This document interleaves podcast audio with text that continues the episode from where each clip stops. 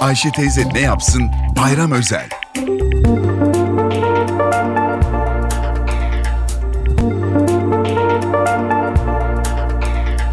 Merhaba sayın dinleyenler. Merhaba Ayşe Hanım teyze. Merhaba Ali Rıza Bey amca.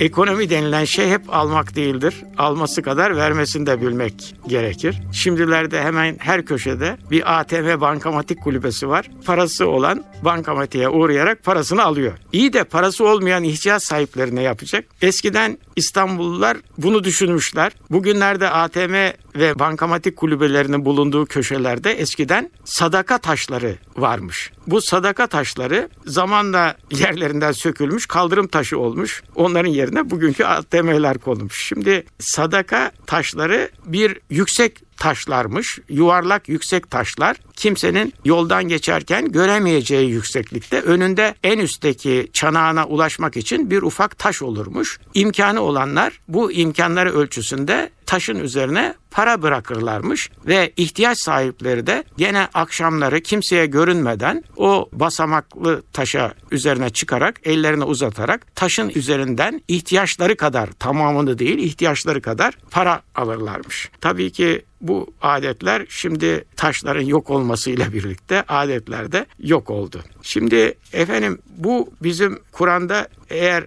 sadakaları gizler gizlice fakirlere verirseniz bu hem sizin için hem de alanlar için hayırlıdır diye bir ifade vardır. Şimdi günümüzde bu sadaka taşları dışında bir başka şeyden daha söz etmek istiyorum. O da günümüzde olmayan zimen defteri, borç defteri adeti. Bu zimen defteri adeti şu. Eski İstanbul'da varlıklı kişiler özellikle bayramdan önceleri kendi yaşadıkları semtin dışındaki fakir semtlere tekrar ediyorum kendi yaşadıkları semtin dışındaki fakir semtlerde bakkalın manavın tenha zamanlarında uğrarlarmış. Sizin zimen defteriniz var mı diye sorarlarmış. Zimem defteri iki tane M ile yazılıyor. Zimem defteri esnaftan borç ile alışveriş yapan yani o esnafa borcu olan kimselerin yazılı olduğu defterlermiş. Orada e, kimin borcu varsa ne kadar borcu varsa karşılığında yazılırmış. İşte imkanı olan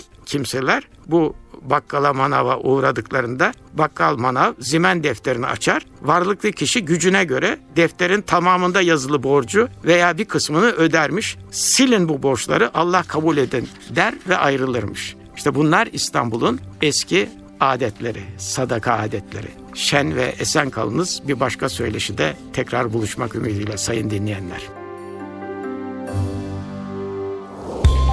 Ayşe teyze ne yapsın? Bayram özel.